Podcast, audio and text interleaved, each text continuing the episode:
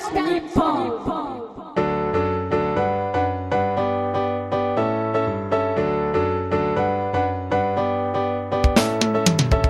今日も始まりました。皆様の団地欲を満たすラジオ、オール団地ニッポンです。パーソナリティは市街地住宅 KK 管理人ケンチンと、ついこりの響きだけで強くなれる気がしたよ、カポと日本給水塔当主 UC、 以上いつもの3人でお送りしていきます。オール団地ニッポンは番組オフィシャルブログと連動しています。ラジオ片手にブログをご覧いただけるとより楽しんで聞くことができます。ぜひご覧ください。さて今週は、私ケンチンですけどね、はい、団地に行く夢を見ていました。は私なんか今週はイケてますとかなんか最近よく言ってたじゃないですか。夢ってなんですか？はい、いや本当はね今週東京に行ってね、はい、てるるくんの家に遊びに神代団地行く予定してたんですけどね、ちょっと急遽虫垂炎になりまして、はい、病院に緊急搬送みたいな感じで、はい、大丈夫ですか？ずっとうなされて今は絶食がようやく終わった感じかな。病み上がり。はい。なので、ちょっと頭の中でね、行きたい団地と思って、なんか、新加納丘団地ばっかり出てきましたね。それはやっぱり給水塔が恋しかった？いや、どっちかというと、笛の建て増しばっかりかな。おみたいな感じになったら、いや、なんか笛の建て増しばっかり頭の中でこう、ずーっと連なってて、潜在意識で求めてたんですかね。笛の建て増し行きたいんかなと思うような今日この頃です。はい。アポさん。はい、僕はですね、5月末ぐらいなんですけど、大山さんがね、大阪に来られる時があって、その時に鉄塔を見に行くということで一緒に見に行ってですね。はい。で、その時に、ついでに中本公園団地。ついでに。あれなんか順番が違うんじゃないの？あれカポさんからなんかついでって聞こえたんですけど。ついこりをついでって僕らが言ったらもう火のついたようにもうレッカのことが怒られたのに。いやいや、別に僕が催してる回ではなかったので。はい。はい、いやそれやったらね、ついこり巻き込んだとかなんか、そういう言い方。もうちょっとこう言い方がなんか。そこでですね、はい、ちょっと驚愕の事実が、はい。今までですね、はい、公団のタイルを張ってある構想と、はい、千島団地とか、はい、電報団地とか、こう、上から塗られてきたわけですけど、ついこりはなかったんですよ。まさか。あれ足ばくまれてました。でも、まだちょっと一縷の希望がありまして、はい、なんかね、その工事の人たちがですね、はい、ところどころタイルのところに、はい、テープを貼って囲んで、はい、こことかなんか、これ補修する、印つけてるんじゃねみたいな感じのところがありまして、はい、これはちょっとねしばらく定期的に見に行ってチェックしたいなと。ああ、ちょっとどっちかどうか審議中のような、はい、タイル補修であってほしいというね。はいはい。でその後新加納丘団地もちょっと行きました。はい。はい、なんか。給水塔も良かったなみたいな。ついでやな。なんか給水塔ついでやなみんな。はい。吉井くん。はい。僕の団地のタンブラーのテーマを変更して改造して見栄えを良くしてました。いやー楽しいですね。どんな感じになりました？いや画像が綺麗に並んでですね、今までつけたタグとかが綺麗に一覧で出るようになったりとかですね。はい。はい。非常に見やすくなりました。はい。はい、それで吉井くんのねこう。タンブラーに来る人が増えるかもしれないということで、全世界からコメントが増えるかもしれないと。何そのなんかすごいなんか良かったねみたいなこと。いやもうすごいね。最近僕もタンブラーのテーマちょっと変えてみたらね、一気にコメントが減ってショックを受けてるところなんで、ぜひ先輩からこうお聞きしたいなと思う3人でお送りしていきますと、オール団地ニッポン第102回始めていきます。よろしくお願いしまーす。市街地住宅探訪。市街地住宅探訪のコーナーです。このコーナーでは私、ケンチンが市街住宅のことについて、あーだーこーだー話すコーナーとなっております。はい。はい。もうちょっと趣旨がね、なんかもう市街地住宅のお便りあまりに来ないんでね、もう僕があーだーこーだー話すコーナーに、はい、なってたんですけど、はい、今回お便りが来ているということで、はい、このコーナーに、はい、ゆうしーさんお願いいたします。はい、ペンネーム YKK さんからいただきました。ありがとうございます。 ADN パーソナリティの皆様こんにちは。 YKK です。夏本番を思わせる気温が続いておりますが、皆様ご機嫌いかがでしょうか。さて、先日大阪市内を自転車でうろうろしておりました。老松町アパートに寄ってみたところ、名板が物置で隠れているのに気づきました。添付の写真をご参照ください。ここで一つの疑問が、1アパートと取られていますが、住宅公団20年史を見ても老松町2アパートは存在しないようです。なぜ老松町アパートというなしではなく1がつくのか、あまりにも気になりますので、この謎の答えをご存知でしたらご教授いただけないでしょうか。私なりに仮説を考えてみましたので以下に記します。その1、老松町2アパートの建設計画はあったが中止になった。その2、実はすでに取り壊されている三宮1アパートの名板が何者かによって老松町アパートに移設され、倉庫で隠れているだけ。それでは失礼いたします。以上よろしくお願いしますということでした。はい、ありがとうございます。はい、これカボさん知ってます？1アパートって1あるのは知ってましたけど、はい、まあなんでかみたいなところはまあスペシャリストのケンチン君が言うからまあいいかなって思ってましたね。はい、まあいいかなって思ってました適当ですね相変わらずはい、まずねそもそも論でね、はい、私この名板についてね問いたいことがあるんですけど、はい、この前の倉庫ないやろ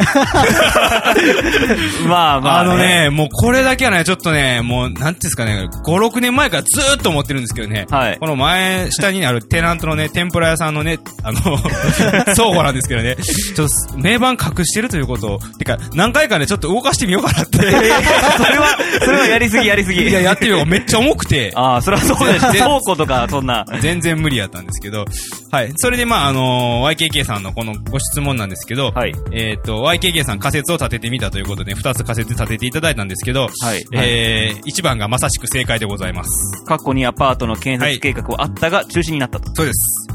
これはまあなぜかと言いますと、日本住宅公団が昭和30年に新しくまあ団地をいっぱい建てましょうと、はい、市街住宅を作り始めたときに、はい、この土地を持ってる人にまあアパートを建ててあげるから後々5年10年経ったらそのアパートはあげますよと、はい、ということで言ってたんです。はい、はい、それがね5年後10年後譲渡ということでね初め明文化されてたんですけど、はい、ちょっと5年ぐらい経った時に、やっぱやめたって言ったんです。はいはい、やっぱやめたっていうことを言ったら、そこの、なんですかね、譲渡を求めてた人たちが、いや、それはないやろ、ということで、やっぱりやめたっていうのを、作るのもやめたということになったところがいくつかありまして、そのうちの一つがこの老松町アパートということで、実際問題設計書まであったかって言ったら多分あったと思います。はい、実際問題、この老松町アパートの、ある、向かい側にある、こちらが、同じ形のね、土台だけあって、上に乗っかってない、ビルがあるんですけど、はいはいはい、こっちがもともと乗っかるよって言った場所です。この上に。はい。だから、下の土台の部分の設計はほぼ一緒。で、上に乗っかる予定だったと。いうことで、こっちが2になる予定だった場所。この向かいのやつは今どういう、なんですか？ここだ、当然 UR の問題じゃないですね。じゃないです。ここの、人がもともと持ってるビルみたいな形になってるんですけど、持ち主は同じような形になってるので、多分そういうことかなということで、確かなんか昔の資料を読んだ時に、老松町第1第2っていう設計書があったような気がするので、多分そういうことじゃないかなと思います。ただでも、はい、言わせていただくと、はい、この物置を避けて、はい、実際にここに老松町って書いてるかどうかを見たわけではない。ない。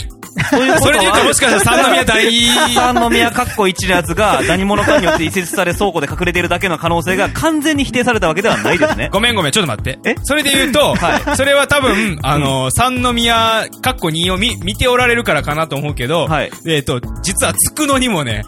1、2、3あるから。ありますね。つくのかもしれん。つくのやつをここにやってる可能性がある。つくのは1ないからね。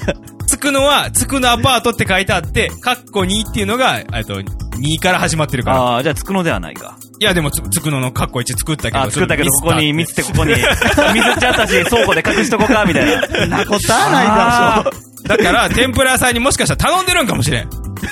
ちょっと隠しといてください、ね。隠しといてください。恥ずかしいんで。いや、外せよって話ですよね。老松町って書いてないから。いや、だからもうちょっとね、もしかしてここが譲渡がなんか成功した時とかに、潰してなった時に、こう、天ぷら屋さんが退去した時、初めて公開される名板こうご期待と。おー、まだ、まあ、隙間から懐中電灯かなんかで照らしたら見えそうですけどね。えうっすらと。うっすらと。じゃあ見に行きましょうか、今度。つくのって書いてあるんですが。つくのですかまさかのつくのですかそれはすごいけど。はい。見たい。じゃあみんなで行きましょう、今度。はい。はい。ということで、市街住宅、田んぼ久しぶりになんか盛り上がった感じ、非常にね、いい感じじゃないのこれ。このまま定期コーナー化していけるんじゃないのおシートするなはい、ありがとうございます。以上、市街住宅探訪のコーナーでした。団地の金言団地の金言のコーナーです。このコーナーでは資料男 UC 君秘蔵の資料を紐解くコーナーです。はい、本日の金言はなんじゃらか。はい、今回ご紹介しますのは、100万個への道というですね、日本住宅公団の歩みについて記された書籍から、引用させていただきます。伝説のバイブルですね。はい。では、早速ご紹介させていただきます。はい。住宅公団の大きな功績の一つは、高層の市街地住宅によって、我が国にも欧米のような都市内居住の道を開いたことであると、多くの学者も指摘している。足の便が良く、下水道など公共施設に恵まれているばかりではない。着地方式にして低層部に地主の店舗や事務所も取り込むことにすれば用地取得の手間が省けるだけ楽だし建設コストも下げられる。地主にも入居者にも、そして2万戸建設のノルマ達成を目指して用地に四苦八苦している公団にとってもありがたいわけだ。ただしこの借地方式、後にトラブルの元となり、市街地住宅の用地は直接買収方式が主流となっていく。トラブルというのは、初期に建設された一部の団地について、10年後は地主の希望があれば地主に上物も払い下げるとの約束がされていたことによって起きた。その約束の日が来て地主から払い下げ要求が出ていることを知った入居者は、そんな密約は知らなかった。公団住宅と思って住んでいたのに、突然民間に切り替わったら当然家賃も値上げされる。なぜ契約の際、その旨はっきり説明してくれなかったのだと、払い下げ反対運動を始めた。一方、地主からは、説明会の際、将来は払い下げるとの口約束があったからこそ土地を提供したのだとして、払い下げ要求運動が起こり、どちらの側からの訴えも訴訟騒ぎにまで発展した。結局、公団が正式に約束していた分については払い下げざるを得ない。居住者ばかりでなく、公団の若い管理担当者までもが、どうしてこんな約束をしたのか、一方では幼虫取得に苦しみ、強制収容をかけたりすることすらあるのに、と、しきりに首をひねっていたのが印象的だった。しかし、公団の発足当初を知る人たちによると、当時は10年も経てば住宅難が解消し、公団の役目も終わると考えられていましたから、という。そうしたらなぜそんなに将来性のない職場を選んだのだろうか。何人かに質問してみたら、少なくとも技術屋の答えは共通していた。10年で公団はなくなるという話は私も聞きました。でも、住宅を手掛けている技術屋として、街づくりの仕事ができることはたまらない魅力、赤かったし、10年後なんて遠い未来のことだと思っていました。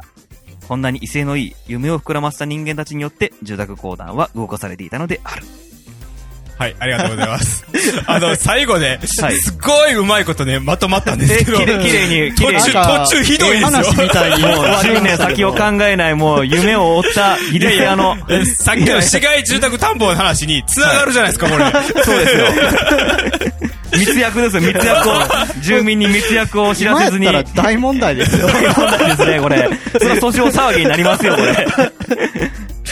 でもね。住んでる方も大問題ですし、土地提供した方も大問題ですよ。そうだよな。だって、そういう約束のあったから、建ててくれ、住宅作るっていう話で合意したのに。この2枚舌とか。ほんまにそういう話あったらよな、もんね。それ、両括弧にも作らへんわ。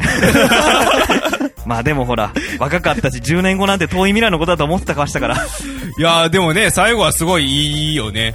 10年後、ね、別にそんなことじゃないよ、僕らは金でやってるんじゃないんだよみたいな。そうなんですよ、もうね。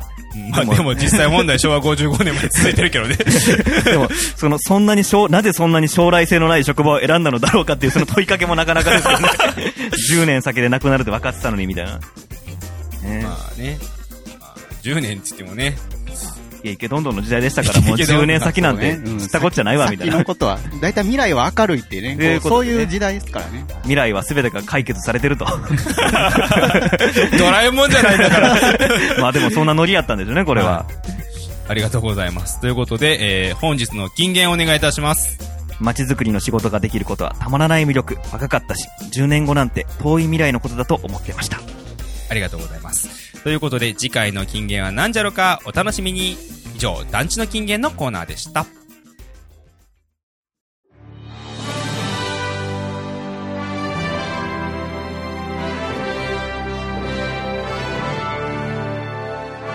本住宅砲弾のコーナーです。このコーナーではオール団地ニッポンパーソナリティ3人がそれぞれの団地間についてあだこだ話し合うコーナーです。はい、ということでね、日本住宅砲弾、今回はなんと重大発表が3つもあるんだって。3つもはい、もう3つもあるから、ちょっといつもよりも早くコーナー入れちゃったって感じで、はい、じゃあ、どれからいこうかな。まずは1つ目、ダンプラ8決定でーす。はい。団地アンプラグドボリューム8。はい。ついに8回目、11月の15日。あ、もう日も決まってる。はい。土曜日に開催ということでね、決まりました。はい。場所は、カボさんどうですか？はい、福島区じゃないか、北区だけど福島区みたいなところの、ギャラリーカフェ、新緑庵さん、前回と同じ場所でございます、大阪でございます。で、内容は、これから詰めていく感じなんですけど、団地音楽あり、ミュージックあり、グッズあり、それからアートありということでね、いろんな団地文化を花開かせる場所ということでね、イベントをまた次もできるということが決まりましたので、皆様にご報告ということで、ぜひちょっと先なんですけど、11月15日は皆様のご予定開けといてくださいねということで、よろしくお願いいたします。大ニュースです、はい、大ニュース続きますよ、大ニュース2つ目、あの伝説のイベント団地ツアー復活です。あ、団地ツアーね。はい。みんなで団地に行って、こうあだこうだ言いながら歩くという、団地ツアーをまたやりましょうということでね。ちょっと何年ぐらいでなかったですね。もうだから3年ぐらいやってないんじゃないですか。そうですね。2,3 年やってなかったんですけど、ちょっとここで再開しましょうと、いうことでね。場所とかはまだ決まってないんですけど、関西で7月20日の日曜日から再開したいと、いうことで、今絶賛準備中ですので、次回の ADN では場所とか言えたらいいかなっていう感じで進めておりますので、関西の皆様はぜひ、関西の皆様だけじゃなくて全国の皆様、ぜひこの日は3連休ですので関西に来ていただきたいなと、一緒に団地歩けたなと思ってますので、よろしくお願いいたします。はい、そして3つ目の重大発表、まだありますか。オール団地ニッポン、次回で最終回です。ちょっと待ってさっきまでなんか次回はなんじゃろかゆうしくんとか、あたかもなんか続いていくような感じだったじゃないですか。だから次回の団地の金言なんじゃろか、だから次回あるから次回は金言あるってことでしょ。間違ってないですけど、間違ってないよ。もう次回でも最終回と、最終回になることになりました。これいかにちょっとね、ゆうしくんがね、遠いところに旅立っちゃうということになりまして、遠いところじゃないよ。僕とね、カポさんはもう泣く泣くこう、ゆうしくんの旅立ちにはもうこう大手を振って、よくわかんないけど、涙を飲んで、ADN もちょっと一緒にフェードアウトしようというふうに。そんな遠いところにやがれて、今のこの話やと、下手したら海外とか想像されてる人いる。中東とかじゃないですか。中東じゃないです。中東勤務じゃないです。油とか取ってこないです。全然、近いんですけども、今まで、大阪に住んでたんですけれども、ちょっと京都に引っ越しすることになりまして、仕事の関係で、ということになりまして、京都と大阪にはね、見えない壁があるとはよく言いますけどね。ね、ちょっとねなかなか深い溝があります。いやそういうまた対立は煽らなくていいんですよ。京阪電車ってね大阪の京都つなぐ電車もあるぐらいですからね。はい、実際話しますと私たちねパーソナリティ3人みんな同じ団地に住んでまして非常に収録がしやすかったっていうところがあって今まで ADN ができたと。あとこのラジオを撮ってくれている林ラジオ紹介の、林さんも実は同じ団地に住んでいるということで全員同じ団地に住んでたからこそできたオール団地ニッポンだったと。そうですね、はいはい、収録場所いつも僕の家ですからね、はいはいただちょっとそこがねユシ君が遠いところに物理的に集まれなくなるとってしまうということでちょっと一回じゃあ、オール団地ニッポン一回終わりましょうと。そうですね、一区切りと、はいはい、いう決断に至りましたので次回第103回の放送をもって一旦、はい、最終回ということになります、はいはい、ごめんなさい、そこでちょっとリスナーの皆様にお願いしたいというかぜひ聞きたいお声というかね最終回になりますので、はい皆様のオール団地ニッポンに対する思いというものを最後にメールないし、ツイッターとかでいただけたらちょっとどしどし発表したいなと思いますので、はいこれまでなんかこう実は私聞いてたんですけどちょっとお便りとかそういうなんか恥ずかしいんでとかっていうところもう最後なんでそれぜひお願いしてなんかね、はい、そうね、はい、実はオール団地ニッポン聞いて団地気になったんですとかっていうのあったらね嬉しい、はい、ですしちょっともう言える機会がそうですね、機会しかないので、はい、あとは今まで聞いてくださってた方もね最後に皆様からのお声っていうのはぜひお聞きしたいので、続けていきたいのはちょっと私たちも思うところなんですが、ちょっと次回で一回一区切りということで持ちたいと思います。ただ団地アンプラグのそれから団地ツアー先再開するっていう話もしたんですけど、そこのイベントに関しては続けていきますので、オール団地ニッポンも機会があれば何らかの形でできるかなとは思ってますので、はい、一旦定期的な放送はもう一区切りと、はいはいイベント情報等についてはねツイッターなりとか、ブログなりとかでも、はい発信していきますので、はい、チェックいただければと思います、はいはい、よろしくお願いいたします。以上日本住宅放談のコーナーでした。団地アンプラグドボリューム8は2014年11月15日土曜日に開催です。場所は大阪環状線福島駅から徒歩10分ギャラリーカフェ新緑庵。詳しくは団地アンプラグド公式ブログをご覧ください。大事なことなのでもう一度言います。団地アンプラグドボリューム8は2014年11月15日土曜日に開催です。場所は大阪環状線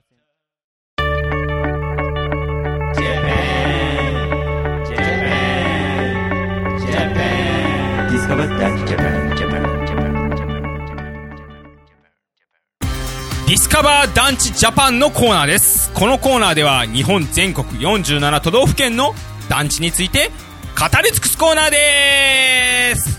はい、はい、本日は、はい、せーの山口県ということでね山口来ましたよ。はい、はい、ちょっと前回からだいぶ飛んできましたけどね。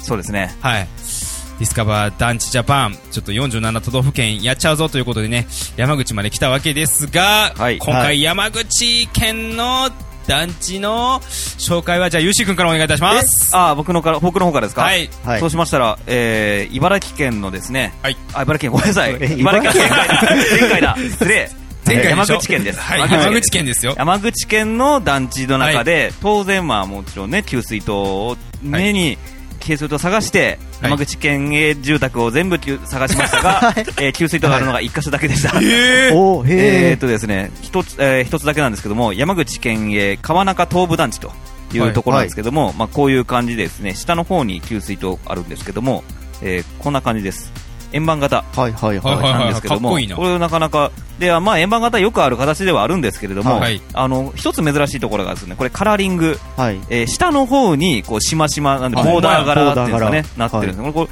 下の部分にいろいろこうやるっていうのは結構珍しい。はい、確かにね下の方って遠くから見にくいです、ね、そうですあんまりここにいろいろ凝ってもあんまり見られないという、はい、近寄ってみろとそういうことなんですよ。ここにこうちょっと趣向を凝らしたというのは珍しいなと。県営です。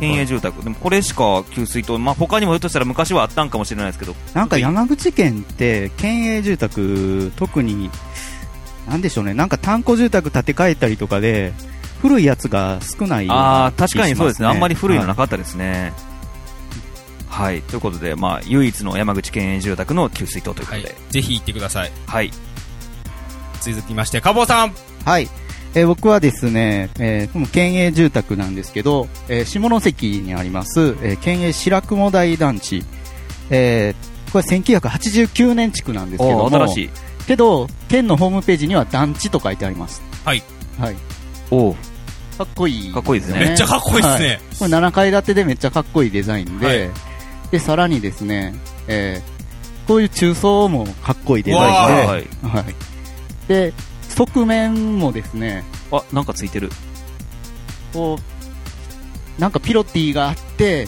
でコンクリート打ちっぱなし感のある、こうなんか R21 ってなんかすごいR21 なんか狙ってる感じがR21 これあえて R21 を探したんですかいやいや、たまたま側面いいアングルがあったのがこれででですね、さらに、その低層棟もあってですね、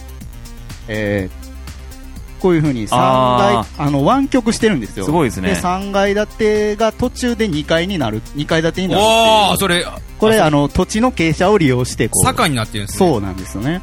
でこれの住棟配置も面白くてですね、上から見るとさっきの、中高層住棟とめっちゃ曲がってる、曲がってる低層が向かい合ってて、真ん中に中庭にみたいになってて、ブリッジみたいなのに繋がってる感じなんですよ、ね、なんか弓矢の弓みたいな感じですね。そうなんですよね。でストリートビューではこの中庭空間の辺までは見れなかったんで、これぜひ機会があればね、本当に見に行きたいなと思うぐらいですね。さらに、ストリートビューでは見にくいんですけど、この低層棟の横に一番端っこにですね、屋根にアクセスするスロープがあるんですよねだから屋上登れる感じなんですよね。おー、すげえすごいなんかね、かっこいい未来感ある感じなんですけど、まあ、平成元年ですかね、89年だと、うん、それで団地という名前をつけてこれを作ってくるかみたいな、行きたいなと思うところです。ありがとうございます、はい。私最後、県知でございますが、はい、山口県で、はい、山口県の、下関市にあります、はい、南大坪市街地住宅でございます。はい、住宅、はい、こちらなんですが、もう非常に、はい、オーソドックスな、市街地住宅、はいはい、ザ・市街地住宅っていう感じのね、こちら、南大坪市街地住宅なんですが、驚くべきことは、こう前から見たらロの字型になってそう、はいはいはいはい、見えるのにもかかわらず、裏から見れば全然違うっていうあ、どうなってんだろう、こんな感じだ。あ、この字型、はいはいはい、実はね、こう L 字型L 字、はい、はあはあはいはい、前から見たらロの字型に見えるのに、実は L 字型になってる。この2辺しかないわけですね、はい、この見えてる部分しか。だからね、この見える部分を頑張ったっていう。あ確かケンチングと2人で行きましたよね。はい、カボさんと行きました。病院の駐車場に貯めてめっちゃ遠かったんです。そうやってそうやって。で、ここのね、市街住宅の、ね、特筆すべきはね、家賃です。はいはいはい。なんと 1DK16,800 円から安い。もうね、市街住宅にちょっとね、住みたいけどどこでもいいっていう方はもうぜひおすすめ。そんなにどこでもいい人いるからこれも良すぎやね下関の JR 下関の駅から15分。いやいやいや、そうやけどもう便利ですよ。まあまあね、小倉まで、JR でね、多分20分ぐらいあったら行けますよ。まあそのノマドな人とかなんかねどこでもいいっていう人はね言ってもはい、ということで、私の一応南大坪市街住宅です。はい、ありがとうございます、はい、じゃあ、そろそろ次回の、団地ルーレット行ってみましょう。レディーゴーストップ。せーの、大阪府。はい、ということでね、次回、ディスカバー団地ジャパンは大阪府ということでね、はい、まあ、最終回だから大阪府ということでね、だから最終回だから最終回にふさわしくなかったランチルーレットは幻だったんだろ。いや20回以上成功しています。え成功してるってね成功してるってスタップ細胞みたいにいや団地ルーレットはありますありますありますそれが言いたかった。団地ルーレットはありますありますいやありますよはい、まあ、あるんですけどはい、まあ最後だから最後だから、ね、大阪府ということでねはいいいでしょう。はいもう最後は大阪府で締めようじゃないか、はい、みんなが大阪府ってどこの団地出してくるかっていうのがね逆に難しいカードの切り合いやからねこううわ一押しの団地出してきてね最後にまさかのかぶりとかやめました、ね、ゆうし君笛の木造の寺方とかいらんから講談信濃橋団地とかめっちゃかぶせる気満々でかぶせる気満々でちょっと楽しみですね、はい、ということで次回の最終回ディスカバー団地ジャパンは大阪府ということでねやっていきたいと思います。よろしくお願いいたします。番組へのお便りをお待ちしております。各コーナーへの投稿また番組への感想などなど何でも結構ですのでお送りください。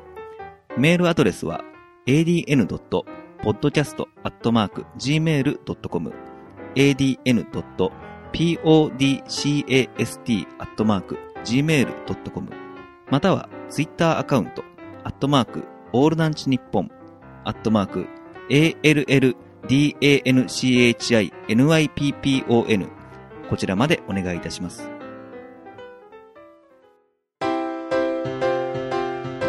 いかがでしたでしょうか。オール団地ニッポン第102回でした。もとい最終回1個前でした。はい。はい。ということでね。